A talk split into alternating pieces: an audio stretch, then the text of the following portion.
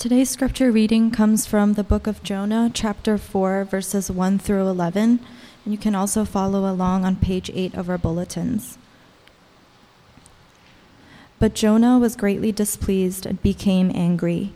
He prayed to the Lord, O Lord, is this not what I said when I was still at home? That is why I was so quick to flee to Tar- Tarshish. I knew that you are a gracious and compassionate God slow to anger and abounding in love, a God who relents from sending calamity. Now, O Lord, take my life, for it is better for me to die than to live. But the Lord replied, Have you any right to be angry? Jonah went out and sat down at a place east of the city. There he made himself a shelter, sat in its shade, and waited to see what would happen to the city. Then the Lord God provided a vine and made it grow up over Jonah to give him shade for his head, to ease his discomfort, and Jonah was very happy about the vine. But at dawn the next day, God provided a worm which chewed the vine so that it withered. When the sun rose, God provided a scorching east wind, and the sun blazed on Jonah's head so that he grew faint. He wanted to die and said, It would be better for me to die than to live. But God said to Jonah, Do you have a right to be angry about the vine? I do, he said. I am angry enough to die. But the Lord said, You have been concerned about this vine, though you did not tend to it or make it grow. It sprang up overnight and died overnight. But Nineveh has more than a 120,000 people who cannot tell their right hand from their left, and many cattle as well. Should I not be concerned about that great city? This is the word of our God. We're wrapping up a, a series on Jonah today. And uh, Jonah is about embracing our city, but the text is really about the complexities of sin and the complexities of grace, particularly with respect to anger and judgment. And so, if you haven't been with us, uh, just a very quick summary Jonah was a prophet and he was called to preach to the Assyrian capital of Nineveh. He's actually the only prophet that God has called that was called to preach to a people outside of his own. And so instead of obeying God, he ran. He ran from God. And while he was on his ship running from God, there was a violent storm, and these sailors, they cast lots, and it, the lot fell on Jonah.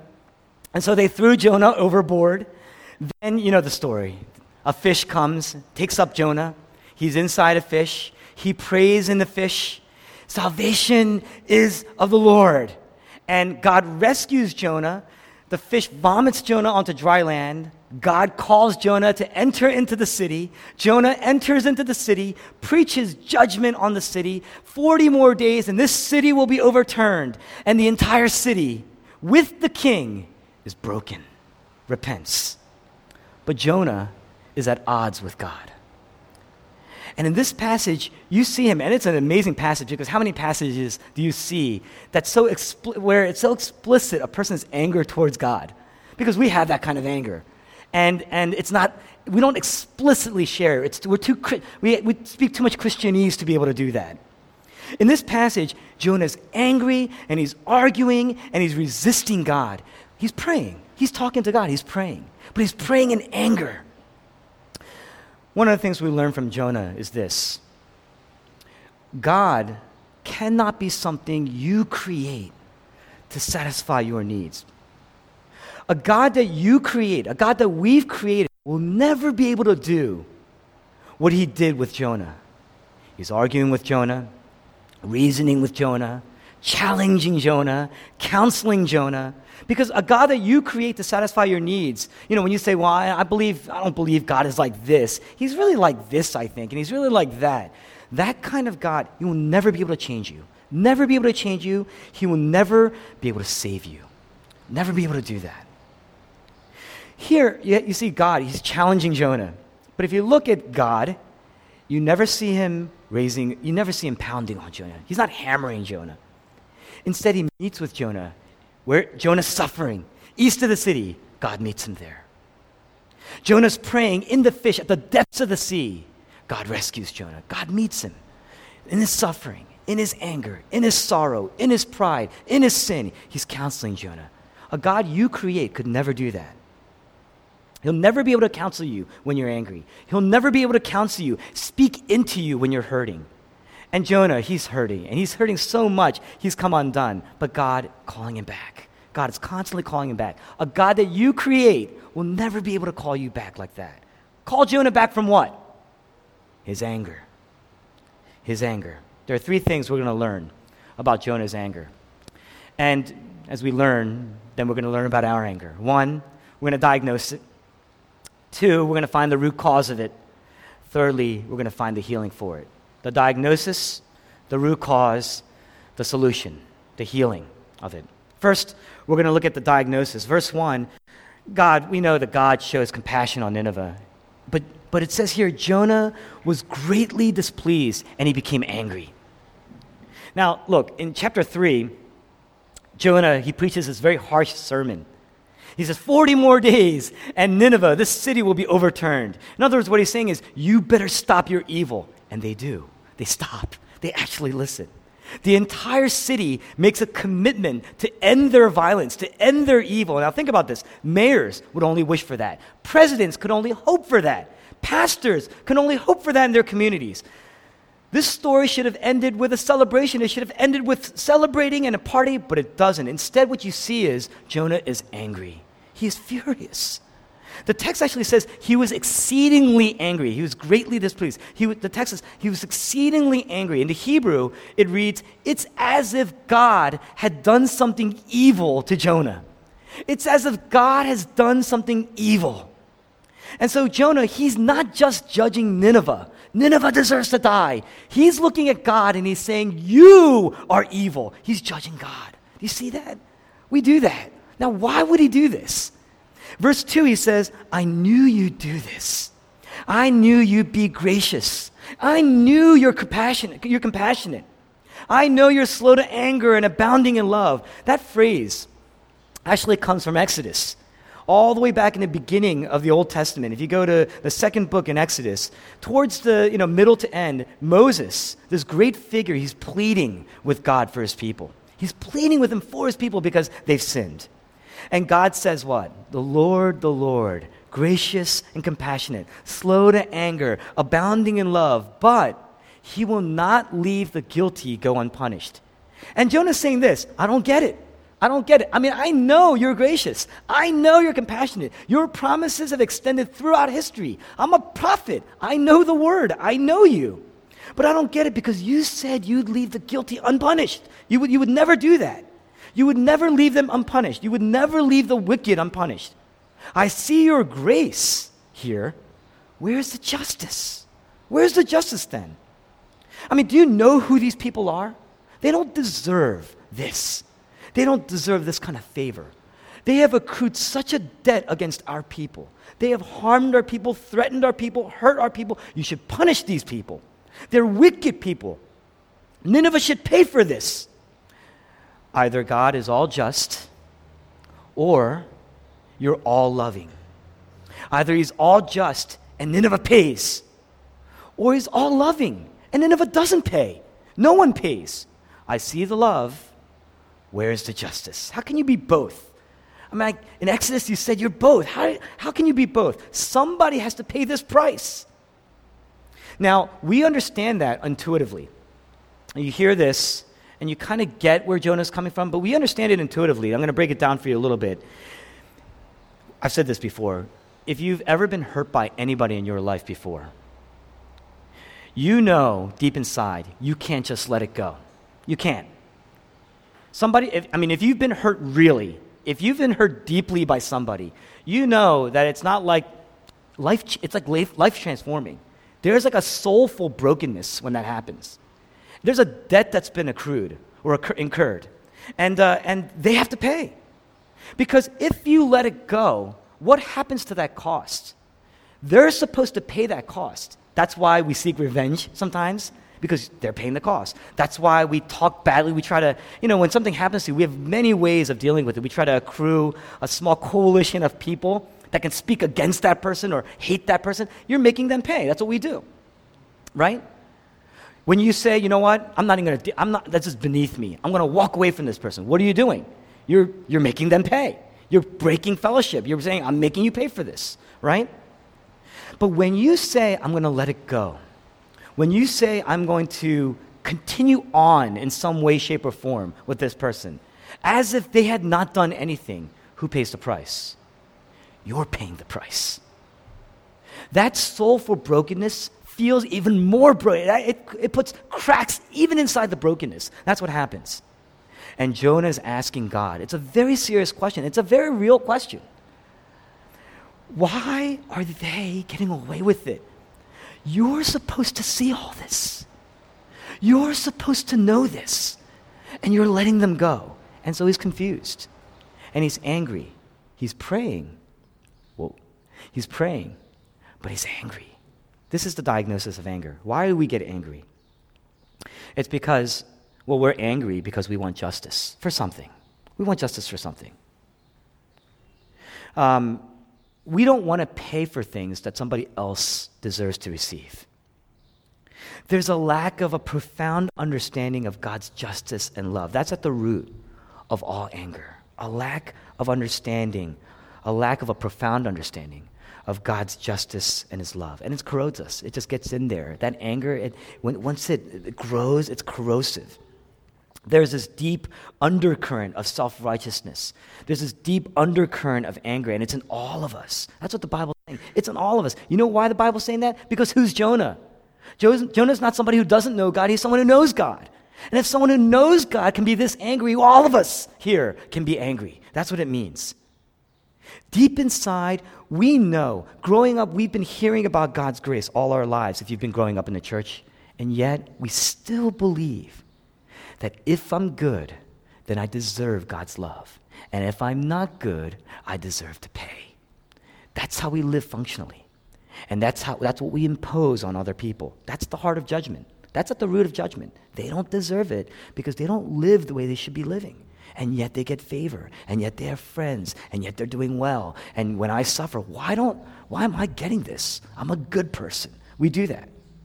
The symptoms of our anger, they show up when we say things like, and I would never do that. I would never do that. I can't believe they would do something like that. I can't believe they would live like that. And that is what's killing Jonah. And that's what kills us. We don't know it because it's a deep undercurrent. It's so subcutaneous. We don't see it. It's hard to detect it. That's why you have to be very, a wise person would be able to diagnose it. That undercurrent of anger, it keeps us from trusting God. Because that's what's going on here. Jonah, it's not just the anger, it's not just a misunderstanding, it's not just a miscommunication. Jonah is looking at this, and it's a very serious thing, and yet he's turning on God because of it. He's, trust, he's distrusting, not trusting God's faithfulness, his wisdom. And Jonah's not an irreligious person, he's a prophet. He's a prophet, he's a man of God, he's a leader.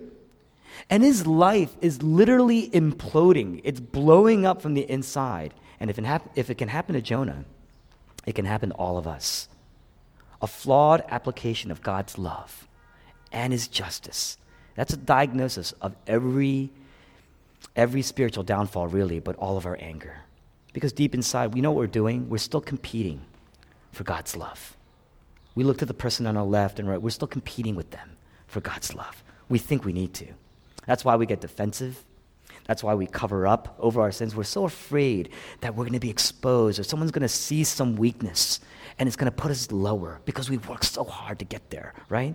That's why we blame shift. We shift blame constantly. Husbands, wives do that 10 times a day, right? Um, it's easy to make excuses oh, it's the kids, you know, it's busy, busy season, right? It's easy to make excuses. We gossip. What's at the root of gossip? We're murdering people's reputations because it's a way of stepping over them to get ahead. That's what we're doing. We're scoffing at people. We can't own up to our sins. We rationalize our fall, flaws because, of course, we're three dimensional beings, but other people, everybody else is one dimensional or two dimensional. It's why we magnify other people's sins and minimize our own. And it's why we're so desperate for attention. At the heart of every self righteous act, at the heart of every attempt to trend materialism, greed, prejudice, we're still competing for God's love. We're still competing for God's approval, His acceptance. Inside the fish, Jonah cries, I'm never going to do this again. I get it. I get it. He's praying. But then inside Nineveh, it all comes back. It comes back and it comes back. It's a, it's a cyclone of anger. You see that? Don't you get that? Jonah thought that the fish was sent to kill him, when in reality, that fish was sent to save him. What's actually killing him is inside. It's not, in, it's not the fish, it's inside him. It's his anger. That's the diagnosis. Do you see it? If you're wise, you will turn to the people you know best and have them diagnose it for you. The second point is uh, the root cause. What's the root cause? When, when the anger is back in our lives, and we all get angry, different degrees, different ways of expressing it. Um, the, when the anger comes back, we need to examine ourselves. What's at the root of our anger? And, and here it is something inevitably has become more important to you than God, and it's been withheld from you, it's been kept from you.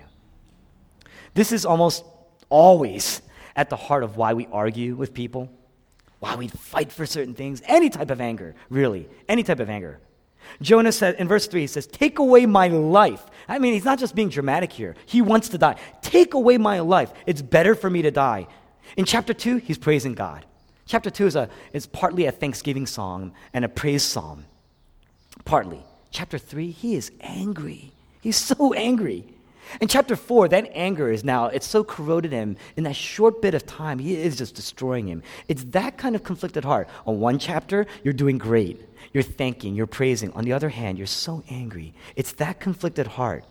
It's that understand, understanding that it, it helps us to process our anger. You need to see that. Because for Jonah, he's so dissatisfied with what he sees. He's so dissatisfied with his current situation that knowing, he's so dissatisfied that knowing that God is present in his life is not going to help him. It doesn't help him. And why? Jonah isn't angry because he doesn't know God, right? He's not angry because he's like, I don't, I'm trying to uh, really make sense out of God. I don't really know him that well. That's not Jonah's problem. Jonah's angry. He says, I know you are this. I know you are gracious. I know you are compassionate. Jonah's angry because he knows God.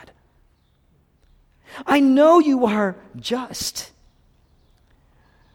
but you say you're gracious. And he tells you that, it tells you this you never come to God, right? You never come to God just because he fulfills you. God can fulfill you. Knowing God can fulfill you.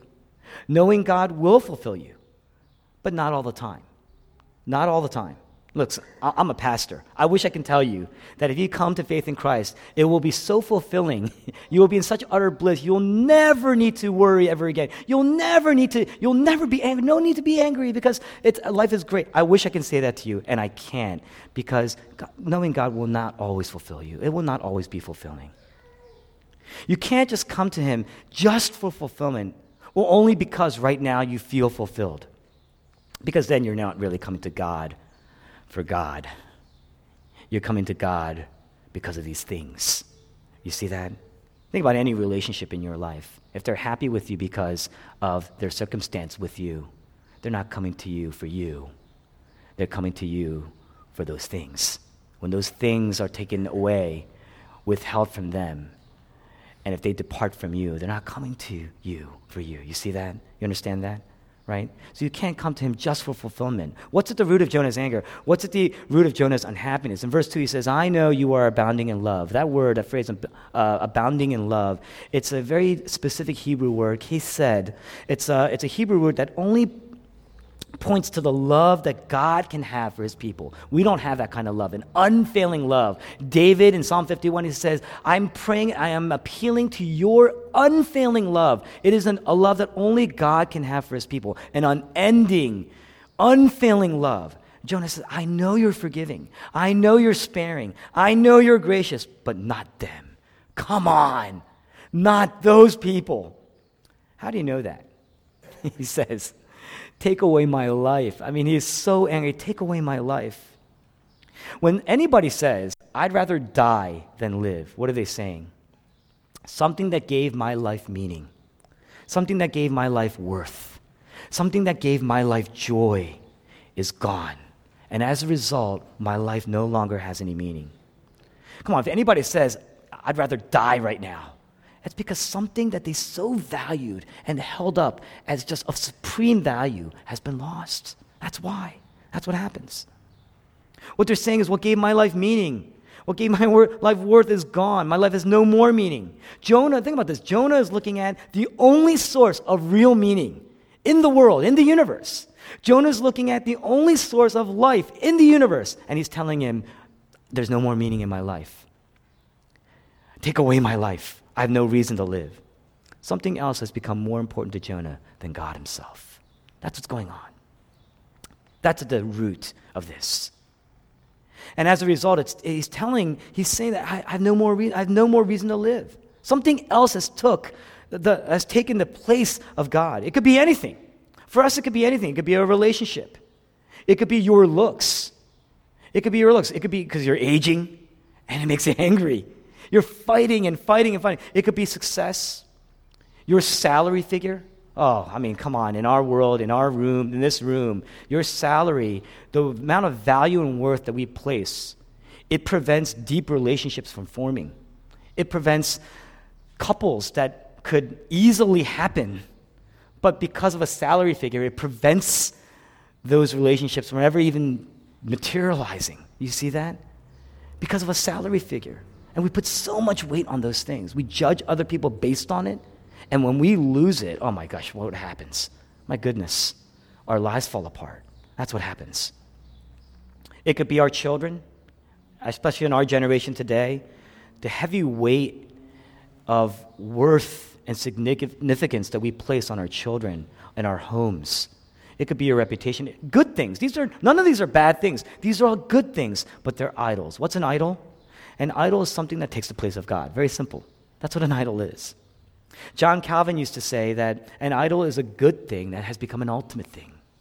A good thing that has become an ultimate thing. And your heart, John Calvin says, is a factory for idols. It makes an idol out of anything. That's where we can compete. I mean, you know this in college. Men know this in college. You can find anything to compete with another person over, right? Little games that you play, you make up games the littlest things, the smallest things you will find to compete with somebody else over. That's what we do. An idol is anything, a good thing that becomes an ultimate thing. And when, it, when you lose it, it ruins you and you lose yourself. For Jonah, he loved his people, he loved God's people. What did God do? Speak to somebody else. he loved the security of his people the protection of his people, teaching his people, the prosperity of his people, God's people. And Nineveh directly threatened that security. They were wicked, they were violent, they were evil, and they were neighbors. He hated them. He hated Nineveh. That it became such it became of greater worth than God. And to see Nineveh prosper, to see them forgiven, I mean, his anger became uncontrollable. That's what happens. What good can come from the evil prospering? That's Jonah's question. It's a very relevant question. When we're angry like this, what we're saying is God does not have it right. God got it wrong. And that's the root. That's the root of spiritual collapse. That's the, the moment you believe that, you've, first of all, you've already fallen off the cliff. You're already taking matters into your own hands. The root of every spiritual downfall in the midst of our anger is because we believe that God got it wrong. And so we have to, we're, out, we're on our own, essentially. We've departed, we've rebelled. That's the heart of sin rebellion. Because we believe we can get it right. We can work towards getting it right. That's us. And that's the reason why Jonah, Jonah, he's coming undone. He's falling apart because of the spiritual collapse. There are people in this room who say, yeah, I worship God. But what they're really saying is, I will serve God as long as He meets my needs. And when He doesn't meet my, meet my needs, I'm not going to serve God. So when He doesn't meet your needs right now, what's going to happen? In 1984, there was a, a movie uh, called Amadeus. It, uh, music lovers know this movie. Um, won eight Academy Awards, uh, one of my favorite movies. Um, and it's a semi fictional story of the life of Mozart, Amadeus Mozart, Wolfgang Amadeus Mozart. And it's told through the eyes of another contemporary composer of, of Mozart's day, Salieri. And the movie, it takes place, Salieri is in this asylum. He's, he's gone crazy, he's gone mad. And this priest kind of enters in. He's trying to talk to Salieri because Salieri keeps saying that he has killed Mozart, that he murdered Mozart. And he's confessing this. And so he wants absolution. And um, he, he admits, he confesses, he says, I killed Mozart because of my hate, because of my jealousy. I judged Mozart, and so I killed him. Now, way in the beginning of the movie, he's talking to this priest, and the priest is trying to understand, what do you mean you killed him because of your hate? What do you mean by this? And, and Salieri says, okay, well, hold on, let me, let me see if you can recognize this tune. Right? Uh, I wrote it. And he plays this tune. And the priest is confused. And he says, I'm, I'm sorry, I, I've never heard of it before. I've never heard this before. And he says, Okay, hmm. Let me play you another one. Okay, you must have heard this one because this is very popular in its day. And he plays it, and the priest says, No, no, I don't, I don't think I've heard that either. I'm sorry, I, I haven't heard that before. So Salieri says, Okay, hmm. Ah, you surely have heard this one before, right? Dun, dun, dun, dun, dun, dun, dun, dun, dun. Dun, dun. Am I off key? Like dun, dun, dun, dun, dun, right? He does that, right? And uh, and uh, um, uh, you know, the priest says, "Yes, yes." Kind of sings along. Yes, that's a delightful song. That's what he says, right? He says, "I didn't know you wrote that." And Salieri says, "I didn't. That was Mozart." And Salieri starts to tell the story of Mozart's debauchery and just the lifestyle that he lived. This arrogant little man who was just dirty and idolatrous. And Salieri was a man of God. And he committed to his life to just serving God through his music. And so, what does he say? He says, you know, at one point, he says, all I ever wanted to do was praise God. But God chose this boastful, lustful, smutty, infantile boy, and it ruined Salieri. It ruined him. And so he concludes You are unjust. You are unjust. You were unfair. You were unkind. I will block you. I swear. It drove him mad. That anger is so corrosive, it drove him mad. That's us. That's, what that, that's why those movies get us, because that's us. We drink heaping amounts of poison, hoping that the person we hate will die. That's what we're doing. Do you get that? That's the root of anger. Jonah preaches he preaches, and all the, the city just is broken.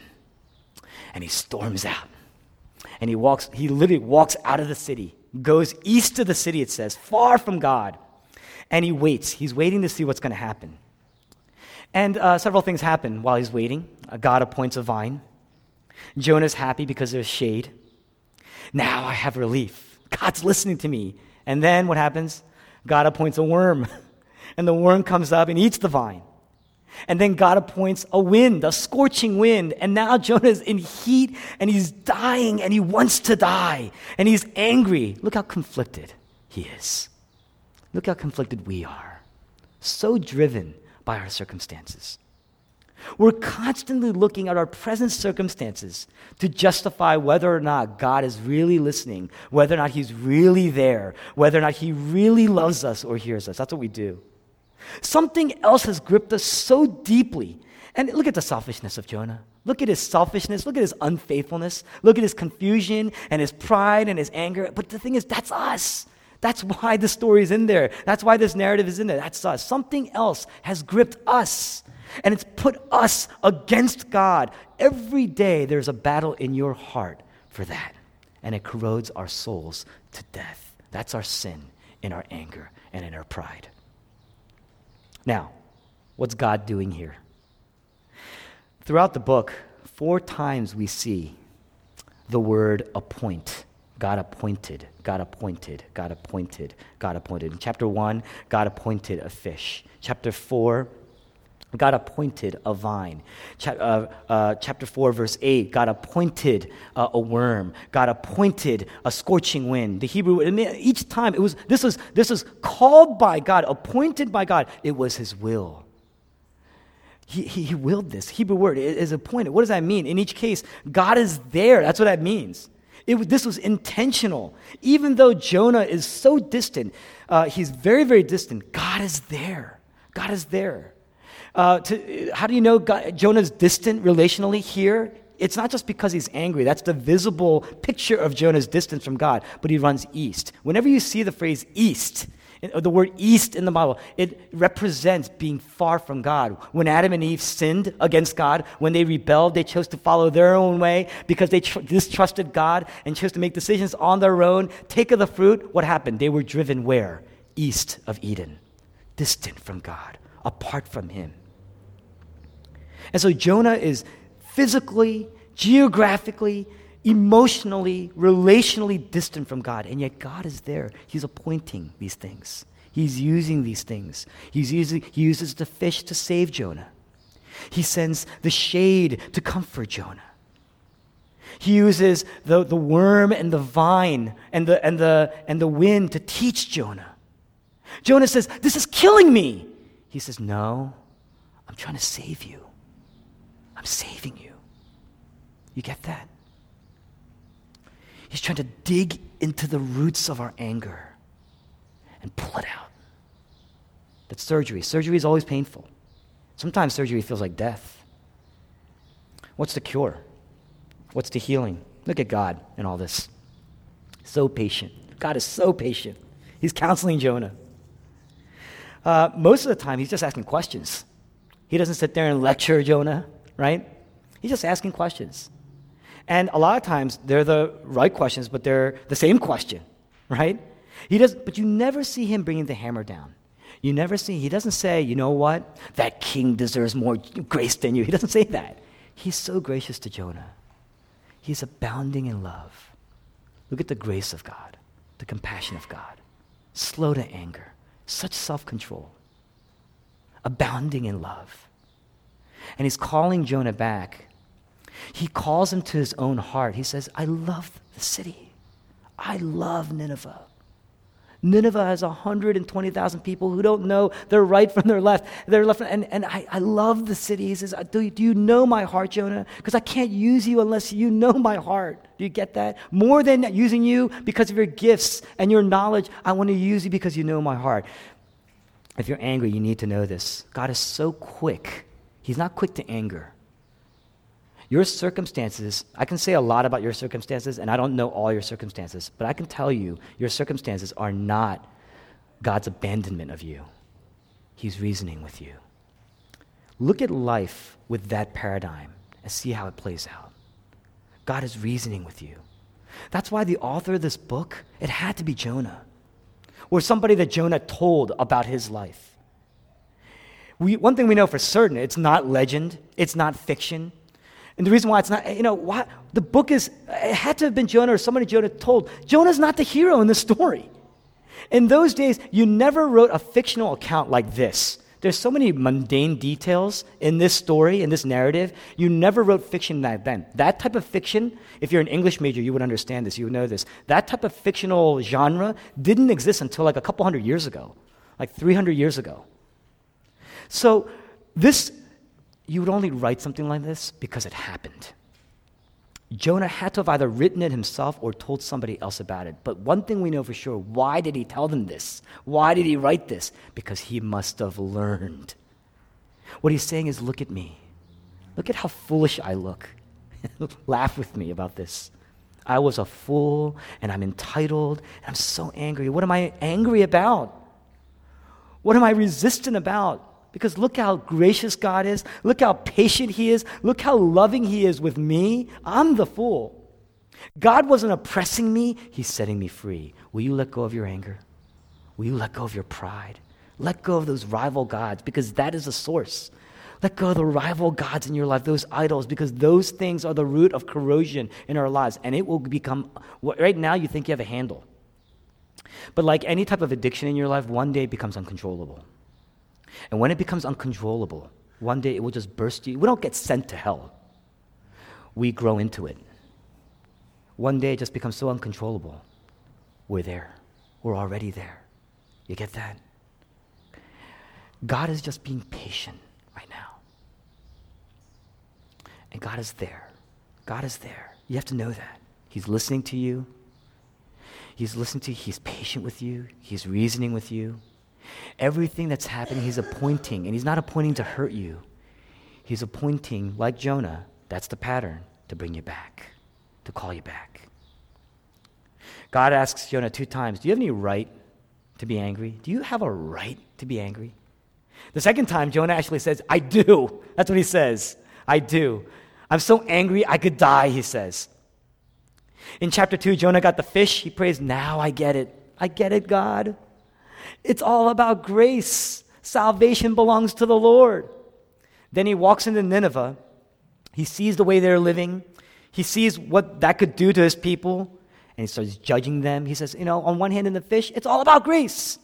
And then as he's walking through the city, it's all about works. He says, He's judging you, and he's judging you, and he's judging you. And we do that all the time. We do that to our friends.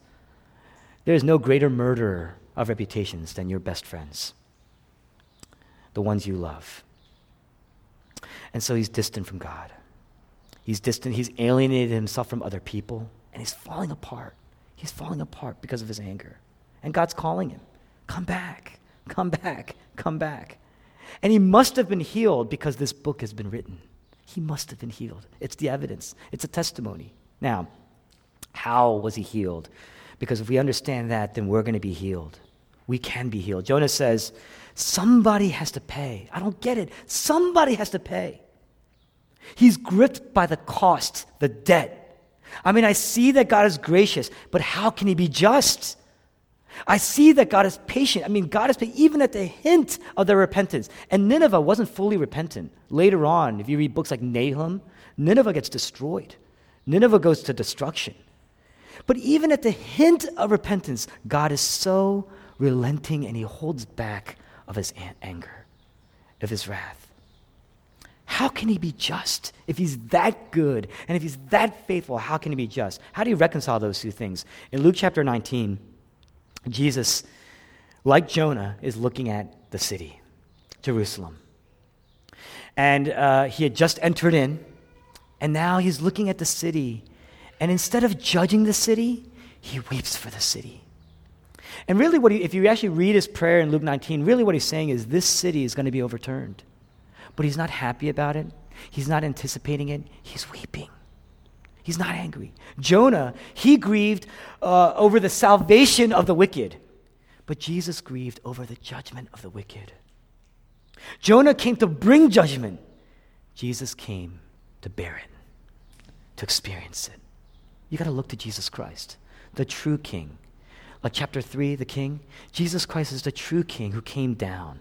He literally came down and he surrendered and stripped himself of everything and surrendered to the will of God. Not because he's a sinner, not because he needs to be repentant. He is absolutely holy and perfect and beautiful. You got to look at that beauty. But for the sake of the sinners, for the sake of the broken, he sacrificed for them, he gave himself for them, he died for them. Look to the true prophet, a greater Jonah in Jesus Christ, who obeyed God fully. God called Jesus to go down, to go down and to speak uh, words of judgment and grace. And Jesus went there and he obeyed God fully and he pleaded with God like a good prophet would, the best prophet, the greatest prophet, and he wept over the wicked. That is what's going to melt your heart. You cannot be hammered into repentance, you cannot be hammered into forgiveness. You can't. It's too hard. You can't just say, you know what, willpower, I'm going to change. That's not what's going to happen because the anger is going to come back. It's going to set back in. You can hold off for a little while, and then the walls collapse, and it's going to come right back in. It is so fragile. Our selfish attempts at forgiveness are so fragile. The only way that you can truly forgive, the only way that you can truly move forward without being gripped by your anger, you have to be melted into that by the love of Christ. Jesus Christ, before he was arrested, he was praying for the people. He was praying for the city. He was weeping for the city. These are the people who are going to betray him. And he's praying for them, knowing that he's praying for them ahead of time. And in the Garden of Gethsemane, he says, My soul is overwhelmed with sorrow to the point of death, yet not my will, yours be done. He's reflecting what he's doing at Gethsemane the, the night he was betrayed. He's sitting there in Gethsemane and he's praying. And his soul is just overwhelmed because he's reflecting on everything that's about to happen to him on the cross. What happened to him on the cross? On the cross. The punishment, the penalty for our evil, our violence, our wickedness, the wickedness, the punishment that we deserve became his. On the cross, Jesus Christ cried out, My God, my God, why have you forsaken me? What he's saying is, I have lost the one person I hold of supreme value and worth, the one person that means everything to me. If you take him away, my life is over. It is better for me to die. I've lost the one person that has meant everything God Himself, the sum of my worth and my wealth and my meaning and my significance. And because of that, now I've become undone. I've become ruined. Not because I want to pour, I don't want to lash out and pour out God's wrath, but because I'm going to absorb it. I'm going to absorb God's wrath. God's wrath is being poured out on me, not in part, not a glimpse, but in full. Jonah, he's outside the city and he's angry. He's distant from God. Jonah is outside the city and he's angry because Nineveh deserved wrath. And he got the heat. He got the heat. Jesus Christ is on the cross outside the city. That's why he had to be crucified outside the city. He was cast out. And on the cross, he deserved honor. He deserved the love of God, the favor of God, but he was crucified outside the city, cast out, not because he disobeyed, but because he obeyed. And was he angry? Was he angry? God says Nineveh has 120,000 people who don't know. Should I, should I not love this great city? Jesus Christ says, Father, forgive them, for they know not what they do. Should I not love them? That's Jesus. He's talking about the people who betrayed him. He's talking about the people that, that deserve the wrath of God. He's talking about us. How can God be all loving and all just? It's the cross. The cross is where you see the justice of God. Right? You know, because of the cross, God does not let a single sin go. That's why you know that in the end, wickedness and evil it will pay. The cross is the prime example, and we know that we, and we can trust that God will not a single evil act go unpunished. And yet, he you know, pours it out on the cross, and yet, the cross is where we see the love of God. He pours out his love on his people because he poured out his wrath on Christ on the cross. So the cross is where you see the love of God and the justice of God the justice of God and the mercy of God, the justice of God and the grace of God. They kiss, they embrace on the cross. Jesus Christ received the wrath, we receive the mercy. That's the gospel. That's good news. That's good news. Jonah says, I would rather die than see the wicked spared. Jesus says, I would rather die so that the wicked could be spared. And this is all the while people are throwing rocks at him, mocking him, pouring out judgment. He obeyed and he forgave. He's the greater king, the greater Jonah. Let the grace of God, let the compassion of God for you, for you, because we are foolish like Jonah. Let the grace of God, let the mercy of God, let the compassion of God, let that melt your heart. Let the gospel melt your heart. Because you know that on one hand, that injustice, the justice that you want to seek payment for, God will not let it go. God will not let it go. The cross is the proof. Your sins are redeemed because God has accounted for every one of those things on the cross. And all those who do not, one day, He will not let any evil go unpunished. But we also know that God is present, He's there for you. He's there for you, with you, patient with you, calling you. Don't judge the evil. Don't abandon the evil. Don't run from it. And before you deal with it on the outside, make sure, before you take any action on the outside, make sure you deal, uh, you see how I dealt with your evil on the inside. And then you will be able to absorb the cost on your own. It's the only way you're going to be able to move forward. It doesn't mean that everything works out pretty. It doesn't mean that everything is back to normal. Some things may never return to normal, but you can forgive and you can move forward. And then you can look to others genuinely and love them genuinely as you've been loved genuinely. It's been, it's been proven by the precious blood of Christ. Do you trust it? Let's pray.